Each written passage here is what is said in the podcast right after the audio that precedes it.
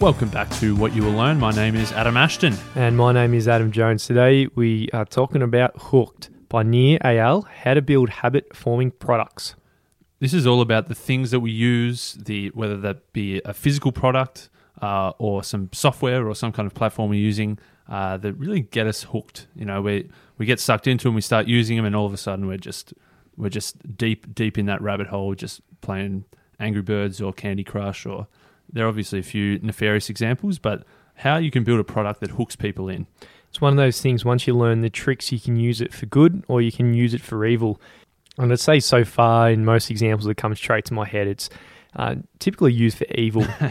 if you look at some of the stats that he's got here, and this is from 2014, he says 79% of smartphone owners check their device within 15 minutes of waking every morning.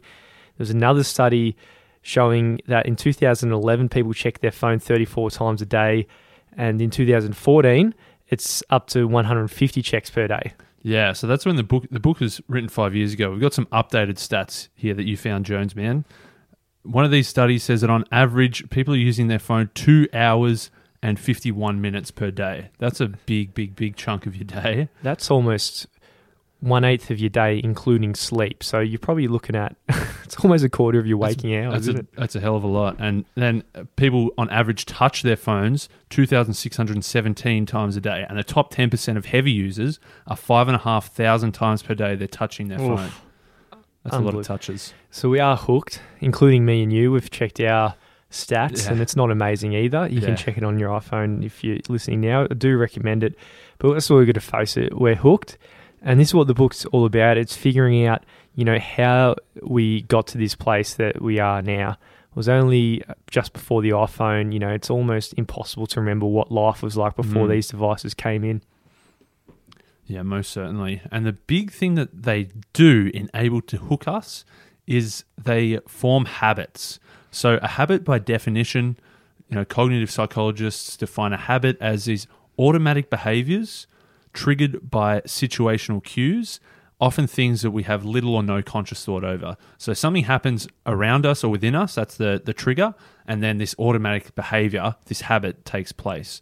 And so what the best, most addictive products do is they form habits within us that make us keep going back and keep using them so regularly.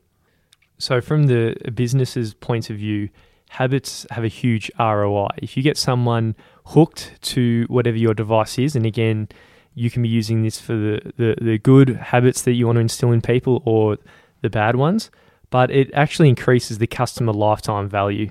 If you think of like a credit card, if a credit card company can build some kind of gamification in or some kind of you know the reward system point system that make it into a habit obviously it's better for them if you stick with them they're going to make more money out of you as a, a customer lifetime value than if you just use it every so often if they can make it habit forming so that you use your credit card regularly and you stick with this one credit card company they're going to make a shitload of money out of you You can also offer uh, price flexibility if you're hooked.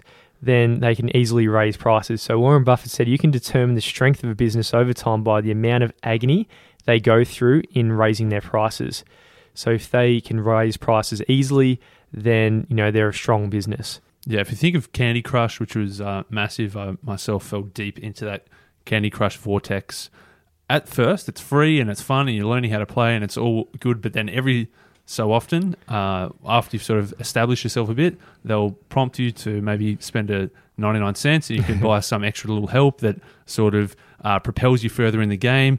And they've worked out that you know if you've spent enough time and it's formed a habit, they have this price flexibility. They can keep upping the amount that you spend up to the point where they were raking in over a million dollars every single day from people buying you know 99 cents, two dollar ninety nine little boosters, and It's a it's a yeah, I pretty spent, I serious spent some money on that. it's pretty serious because the one that got me was Habbo Hotel. So me and a mate, we started playing, and you know, at the start it was just stuffing around. Then over time, we probably both were hooked. And so you, you know, the, your success in this game is by how good your hotel room looks, and you can visit other people's hotel rooms and everything. I've never heard of this. And um, yeah, I used to play. My hotel room was all right, and I was really competing with him. Then one day I went into his room, and it was the most, it was the most jacked up room on the whole hotel. out of all the other people who jump in, flat screen TVs, and all these beautiful carpets and everything. I'm like, mate, how'd you do this? And he goes, oh yeah, no, just through skill, through skill. It was only recently he disclosed that he uh, he actually spent some big bucks getting the points to actually do it. So that's how they do it, right? They start with freemium and then and then they get the suckers in to start paying. Mate, that is so funny. Uh, I've never heard of it, but uh, I feel like that's. I'm glad I didn't because I probably would have got sucked in. uh, another big reason that it's good for businesses is obviously it sharpens their competitive edge. Once you've formed a habit around a company or a product, and once you've somewhat, you know, become addicted, once you become hooked, it's going to be very hard for a new product to come along and sort of shake you free. Once you're entrenched in something, something has to be exceptionally better. Like we talked about in zero to one, if something comes along that's marginally better, if you're already hooked into something, you're not going to change. So obviously, it's a massive benefit to a business if they can hook you in, uh, and it's going to really stave off the competition. Definitely, better products don't always win. I've been tossing up with um, changing our website away from WordPress down to Squarespace. But on WordPress, we've got so much baggage on there and other apps and plugins and all this kind of stuff. It's going to be too difficult to move anywhere for just only marginal improvements. Mm, we're hooked. We're hooked. And so obviously as obviously these habit forming things are phenomenal for business. So if you're in business, it's obviously advantageous to try and hook people in. So he's got a four step hook model that he goes through in, in the rest of the book. And the first step of the hook model is the trigger. So this trigger, it's like the actuator of behavior. He says it's like the spark plug in the engine. There's internal triggers and there's external triggers. And obviously, whatever uh, service or product you're offering, it needs to have some kind of trigger to prompt someone to do something. The next part we'll be covering is all about the action. So, following the trigger, it becomes some kind of behavior in anticipation of the reward. So, if it's something like your iPhone, it's actually just clicking on the interesting picture in the newsfeed or something along those lines. Third phase is variable reward. So, vanilla feedback loops where you do an action and you get a reward, they're pretty boring, but actually, variable rewards where sometimes you get big wins, sometimes you get small wins, variable rewards are what really hook you in. And the fourth step is investment, and that's having the person invest in some way into whatever your product might be. So they're the four steps. We're going to kick it off with the first one triggers. So, triggers, obviously, as we said, that's the thing that prompts you to do something. And the first major one where all of these new products or new services will start off is with external triggers. So, there needs to be something out there that prompts you to do something. And at the start, it becomes from something outside of you. It's some kind of call to action, some kind of uh, sensory stimuli, something around us that says, "Hey, you should take this action. You could, you should do this behavior." So there's a few different types of external triggers. You can have paid triggers, so you know your Facebook paid advertising to get in front of people. You can have earned triggers, like earned media, so you're on the top of Google. You have relationship triggers, and that's where people might spread your the idea of your product through word of mouth, or you might have owned triggers. So it might be an app icon on the home screen or anything like that. The thing that all these four have in common is really just finding ways to really get other people's attention in the first case about your product. So, of course, the external triggers are the first step. This is the first point of call where you're going to get things uh, zapping at you, trying to trigger you, trying to grab your attention into doing something. And external triggers are great and obviously they're important at the start. But what any successful company does is they eventually turn these triggers into internal triggers. So rather than them having to constantly buy ads or uh, constantly work on their SEO to bump themselves up the search results, these internal triggers, if they can get you to think in your own mind to do something, then they're onto an absolute winner. So when the product becomes tightly entwined with your pre-existing routine, that really can start leveraging your internal triggers. So it the most powerful internal triggers come from our emotions and particularly the negative ones that we're trying to get rid of. So it might be feelings of boredom, loneliness, frustration, confusion, indecisiveness. These really have this slight pain that you might have. So, you know, if it's loneliness, this might be that trigger that that pushes you to, you know, open up LinkedIn or Facebook to see if you got a notification sitting there. So it goes into a bit of a case study as to how we all got hooked on Instagram. Obviously, Instagram very very popular, very successful, and he talks about all the different types of triggers that come with Instagram that got people hooked. So, firstly, it might be a friend taking a picture of you. They share it on their Instagram account and they try to tag you, but they can't find you. So, there's like a relationship trigger there where they're telling you to create your own account. As sort of the app gets more and more popular, Apple starts to notice it. There's an earned trigger where Apple puts it high up ranking and or you know one of its featured apps or you know the New York Times writes a big article about uh, Instagram and how popular it's getting. And then the owned trigger comes from once you've got that app on your phone, they've got that screen real estate. They can put the little number there as to how many notifications you've got. Anytime there's a like or a comment or a new photo, they're they're able to give you a notification. So that's the owned trigger there. Once you've already got it, and then after all this happens, and once you're sucked in, the internal triggers come up. That's when you start feeling lonely, and you might check on Instagram if anyone's liked your post, or maybe you're feeling bored, so you just scroll through the feed, and all these internal triggers start to work their way into your brain. So that's the first step in the process. It's having those triggers to uh, to to reel you in like a little little gullible fish for the slaughter. So the second step here in this process is all about action. So what the trigger does at this point, it informs the user of what you need to do next. But if the user doesn't take action, then the trigger is useless. So action's a form of behavior, and he leans on a bit of serious research here. You know, the, the, the framework of BMAT to show if someone's actually going to perform a behavior or not. If you want to initiate an action, doing has to actually be easier than thinking. And he leans on the work of BJ Fogg, who runs the Persuasive Technology Lab at Stanford University. If you look at any of the massive platforms or uh, networks out there in the world, you'll probably see a graduate of BJ Fogg somewhere high up in the chain. And he said B equals MAT. So behavior is like a function of motivation, ability, and trigger. So obviously, if we want to do anything, we need to be motivated to do it. We have to have the ability to it, and then of course there's the the trigger that we've already spoken about. And so, say for example, you get a phone call, but you don't answer the phone. So you miss that behavior. A few reasons you might not answer the phone could be firstly, the motivation's not there. Perhaps you thought it was like a telemarketer or a debt collector or someone you didn't want to talk to. You don't have the motivation to answer, so you just let it go to voicemail.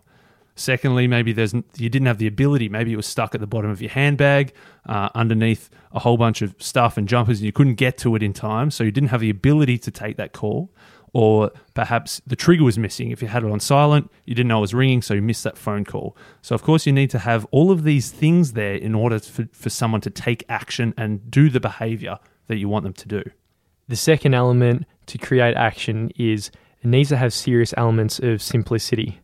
So, big BJ Foggy here, he had another bit of bit of juice. He says there's six elements to simplicity. So, it needs to be simple in terms of time, how long it takes to complete the action, money, how much it costs, the effort exerted, the amount of mental effort in system two, if you listen back to that episode, and social deviance, and also non routine. How much is it disrupting the way you, you do things normally? So obviously you need to be making things as simple as possible. So you need to make it, you know, either as short in time as possible or as cheap as possible or as effortless as possible in order to make something uh, in order for someone to take that action. So, like one example that apps or other programs use is they allow you to log in with Facebook. So, Facebook sort of has their API, which allows other platforms to use Facebook as a way to log in. So, obviously, if you want to make a new account on something, you might have to go through two pages worth of stuff. You've got to put in your personal details, your email address. You have to um, then go through and verify your email. You've got to click on the link. There's all these steps that make it really, really hard to create a new account. Uh, but of course, if there's the simplicity of just logging with Facebook, if you can click that button, it takes all your details of Facebook to verify who you are. That's super, super simple. So for somebody to make it easy to create an account, they've just saved a lot of time and effort. You're probably much more likely to take that action and create that new account. Yeah, other other areas this pops up on the internet. If if you might be reading a blog post and then there's this easy, simple button to go share on Twitter, you're much more likely to just do that action from that trigger if if it's so simple as it is on some websites. I mean, not every tech company gets this right. I feel like Microsoft do a really poor job of this.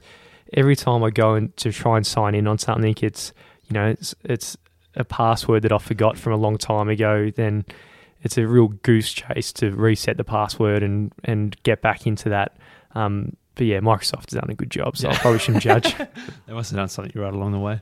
Uh, so there's sort of the first two ways to prompt action. So firstly, obviously, you need the motivation, ability, and the trigger. It needs to be simple. And then the third way for driving action that a lot of these big successful things that get you hooked in is playing on these heuristics and cognitive biases. So, obviously, having just done Thinking Fast and Slow, the big two part episode that we did, a lot of people are playing on some of these cognitive biases. They've learnt the ropes. Like one is like the scarcity effect.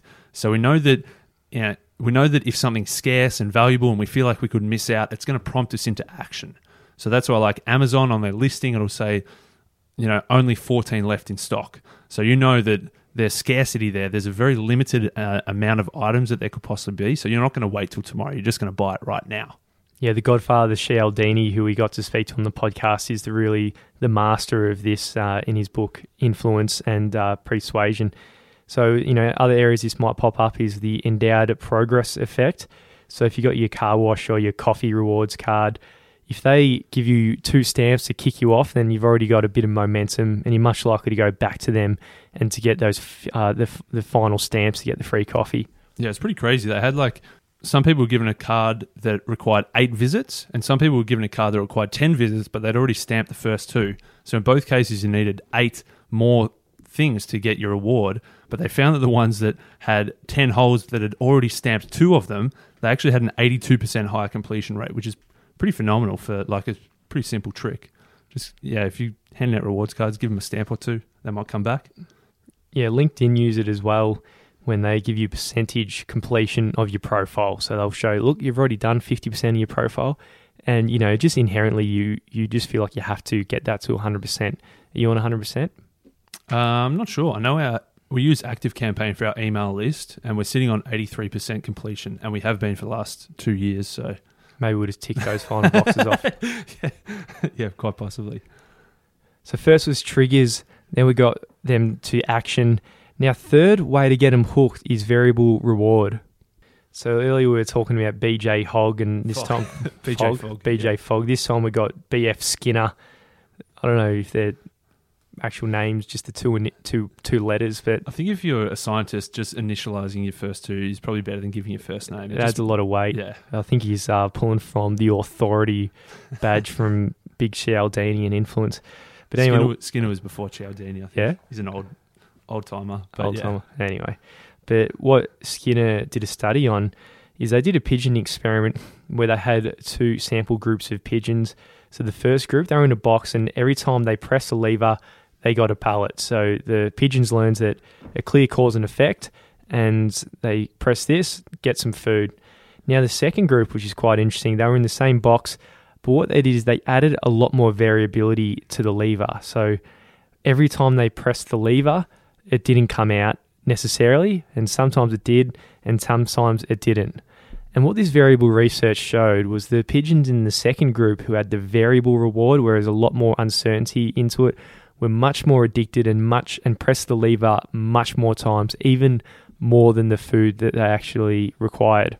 Yeah, it's pretty it's pretty crazy that they ate more food just because there was variable reward as opposed to the ones that I suppose they knew that there's always going to be food there whenever they press it, the food's there. So that's just the idea that these variable rewards that the apps use on us get us hooked in. So, you know, obviously, if sometimes you log into Facebook, there's no notifications. Sometimes you log in, there's one or two, and then you log in one time and there's 14, and then next time you log in, there's six. That's the variable rewards that they're using against you to get you hooked in. Man, it's been a while since I've had 14 notifications. You're getting pretty popular. No, I just don't check often, mate.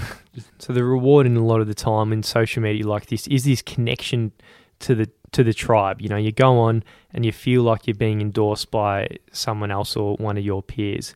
Another way that we're rewarded is going on the hunt. So if you think like old hunter gatherers, what we used to be, we'd have to go out there and find our food, and you know, on the variable day that would kill the walrus and have a big meal that's you know unpredictable, and then we get our endorphin rush. Machine gambling is a similar thing. When you're, you're, you're playing away at the pokey machines, you're on the hunt for your resources, and every now and then, with the variable rewards, you'll get the, the free games. Yeah, pokies use this to absolute perfection. They're raking in a billion dollars per day from American gamblers in slot machines. That's massive. So there's those rewards of the tribe, the rewards of the hunt, and there's also the rewards of the self. So this sort of ties into the book Drive by Dan Pink that talks about you know this intrinsic motivation being massive like we like to feel like we're pursuing tasks we like to feel like we're improving at things we like to feel like we can get to the end of something and sort of, you know, achieve that win. These are like rewards of the self. Yeah, we have an intrinsic motivation sometimes to complete things. Macca's, monop- Macca's Monopoly's back out in Australia at the moment, and I'm sure there's a lot of people who, who are getting a few the you know the, the almost the Mayfair. If you get Mayfair, you're probably going to go out and buy a whole bunch of more Macca's to get make sure you get Park Lane as well. Mate, it's a, I don't really. I reckon I've eaten Macca's probably three times in two years. Mate, I'm almost like I want to go and get it just to play the Monopoly. Yeah. I saw on a billboard it said there's there are 69 million prizes. There's like a Australia's got a population of like 23 or 24. It says there's more prizes than Aussies. Mm. I thought you're almost guaranteed to win, aren't you? Yeah, if you go you are. grab a couple of cheeseburgers. You're going to be net positive ROI. Maybe that's pushing it. I'm not sure. That's probably pushing it. So it was trigger, action, variable reward. Now the fourth step finally is investment. So obviously triggers is very important to make you take action, which is very important. And then giving you rewards is very important. But what really gets you hooked in is this investment. Any company can come along and pay a lot of money to get you to do something, but what truly makes you hooked is this investment period. And the big thing that investment does is that it changes your attitude towards something. And again, there's a bunch of irrationality that comes into play here. One big study is these origami frogs. What people did was they came in and folded up their little bits of paper to make an origami frog. And then after they'd made it, they had to uh, give a bid as a cent value as to how much they'd buy it for. You know, 10 cents, 20 cents, 23 cents, 35 cents, whatever it was. And then a random number between 1 and 100 would be drawn. If the bid, if your bid was higher than the random number, you had to pay that much to buy the uh, the frog, or if the number was higher, then you lost your creation. And so what there was, there was three groups. There was the first group was the people who made the frog and then bid on their own frog. The second group was just an onlooker who bid on some random person's frog that they made, and then the third group was a random onlooker who was buying a professionally made, you know, from this Japanese expert origami frog. Now, group three, the expert ones, the average bid was twenty eight cents. Uh, group one, the people who made their own frog and were going to bid on their own frog, was 25 cents. And then group two, which was the people bidding on just a random person making a frog, their average bid was 4 cents. So there's a 6x difference there between, you know, somebody looking and buying a shitty looking origami frog at 4 cents compared to the person who made the shitty looking origami frog. They're willing to pay 6 times more, you know, 25 cents to get their origami. Yeah, Dan Ariely calls this the IKEA effect. It's the idea if you just go to a furniture store and buy it ready made and put it in your house, you're not going to value it anywhere near as much as, say, this desk where we're, co- we're recording on right now, where I got you involved because I'm, I'm quite hopeless with putting things together. And yeah, we put this to, we put this together. If we didn't make this, I'd, I'd say this is worth 20 bucks. Because we made it, I'd say it's at least worth a couple of hundred bucks. But that's the IKEA effect. There is that IKEA effect. Because you've invested some kind of time or effort or energy into something, you value it far higher than, than you probably should. So, what the companies want to do, they want you to invest in any way in their product. And Cialdini called this the foot in the door technique, where, you know, if you just do a tiny investment, you're going to irrationally try and be consistent with your previous behaviors. So, if you've done a small investment, you're more likely to do much more of a bigger investment. And this is what they did with researchers who asked a whole bunch of res- residents to put a sign on their property saying drive carefully. So, one group they actually asked to start with stickers, and most people, when they had to just start with stickers, they'd say, Yes, no problem, it's just a sticker. But then later they asked that same group, Can you put the big sign up now? So that was one group. The other group, they just started and they went straight for the big guns and asked them to put a sign up straight away.